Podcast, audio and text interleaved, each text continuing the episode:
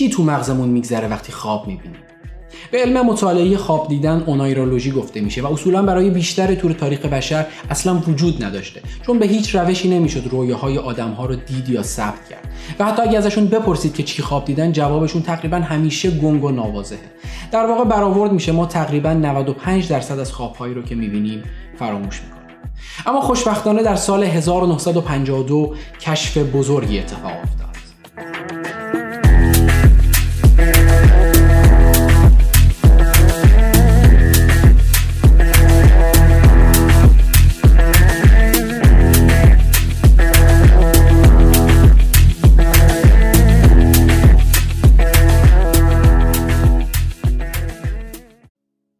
محققای دانشگاه شیکاگو با بررسی سیگنالهای مغزی فردی که خواب بود متوجه شدن در مرحله ای خاص از خواب فعالیت های مغز به طور چشمگیری تغییر می‌کنه. وقتی تو همین مرحله افراد از خواب بیدار کردن تقریبا همشون گفتن که در حال خواب دیدن بودن. علاوه بر فعالیت های مغز چشم هم به سرعت در زیر پلک حرکت می‌کنن. حرکات سریع چشم یا rapid eye movement یا همون مرحله REM از خواب. در مرحله REM اتفاقات جالبی در مغز میفته شدت و تنوع فعالیت های مغزی تقریبا مشابه با زمان بیداریه. با این تفاوت که ترشح هورمون‌هایی مثل نورابنفرین سراتونین و هیستامین به طور کامل متوقف میشه و در نتیجه بدن هیچ حرکتی رو نداره. و به همین دلیله که شما می‌تونید خواب پرواز کردن یا دویدن رو ببینید. اما هیچ حرکتی نداشته باشید. افرادی که دچار اختلال در رسیدن به مرحله رم هستن توی خواب حرکت می‌کنن یا حتی ممکن است تخت بیرون بیان و راه برن. اما قبل از اینکه جلوتر بریم باید دو نکته رو بگم. اول اینکه ممکن از خواب بیدار بشیم اما قادر نباشیم بدنمون رو حرکت بدیم. چون هنوز مغز در حالت رم قرار داره شما کاملا هوشیار هستید. اما بدن هنوز برای حرکت کردن آماده نشده. این همون چیزیه که ما بهش میگیم بختک یا فلج خواب. و نکته دوم این که ممکنه در حال خواب دیدن باشیم اما توی خواب بدونیم که داریم خواب می‌بینیم. به این حالت رویای آگاهانه یا لوسید دریم گفته میشه و به طور خاص جذابیت زیادی رو برای ما آدما داره. چون می‌تونیم تو دنیای خیالی خواب هر کالی رو انجام بدیم.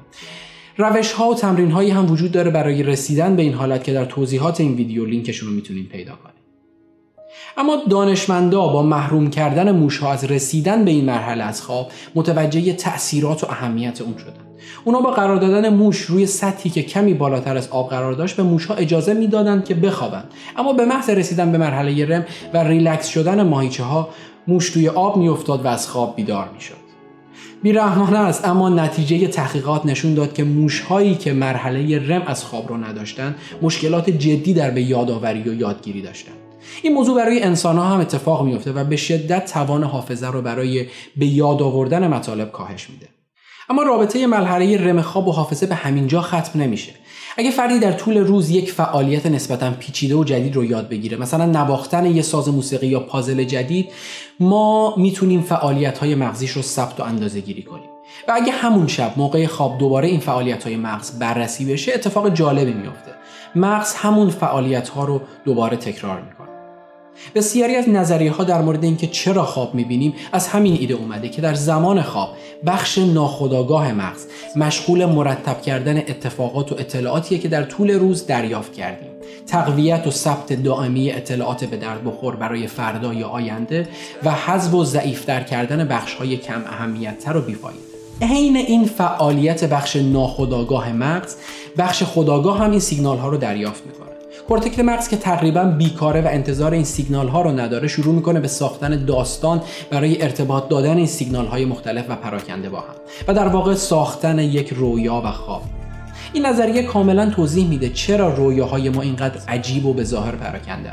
اونا در واقع اصلا قرار نیست ترتیب یا معنی خاصی داشته باشن. خواب دیدن نتیجه تلاش کورتکس مغز برای درک سیگنالایی که بخش ناخودآگاه در حین مرتب کردن اتفاقات روزانه تولید می‌کنه. بر اساس این نظریه خواب دیدن در واقع یک اتفاق تصادفی و بدون هدفه اثرات جانبی فعالیت های مهمتر مغز در بخش ناخودآگاه. اما در این حال بعضی از محققین نظر دیگه ای دارن اونها بر این باورن که خواب دیدن خودش یک فعالیت مغزی و دارای هدف مشخصه و اون هدف آماده کردن ما برای خطراتیه که ممکنه برامون اتفاق بیفته. و دلیلش هم اینه که ما بیشتر احساس و اتفاقات ناخوشایند رو در هنگام خواب می‌بینیم. فرار کردن، خشم، مرگ و از همه بیشتر استراب شایع ترین حسهایی که افراد تو خواب تجربه می‌کنن. این نظریه میگه از میلیون ها سال پیش به خصوص در زمان انسان های اولیه ما تقریبا هیچ آگاهی از اینکه در طول روز با چه خطراتی باید مقابله کنیم نداشتیم. پس مغز برای آماده کردن ما این استراب و خطرها رو تو خواب برای ما شبیه سازی می‌کنه تا آمادگی بیشتری برای مقابله با اونها تو دنیای واقعی داشته باشیم در نتیجه انسانهایی با رویاهای خطرناکتر و پرسترابتر آمادگی بیشتری از بقیه نژادهای انسان اولیه داشتن و زنده موندن و ما انسانهای امروزی رو شکل دادن در نهایت نظریه هایی که در موردشون صحبت کردیم تقریبا پذیرفته شده ترین نظریه ها هستند. اما همه دانشمندا هنوز هم با هم اتفاق نظر ندارند و ما هنوز راه درازی رو برای شناخت و درک کامل خواب در پیش داریم.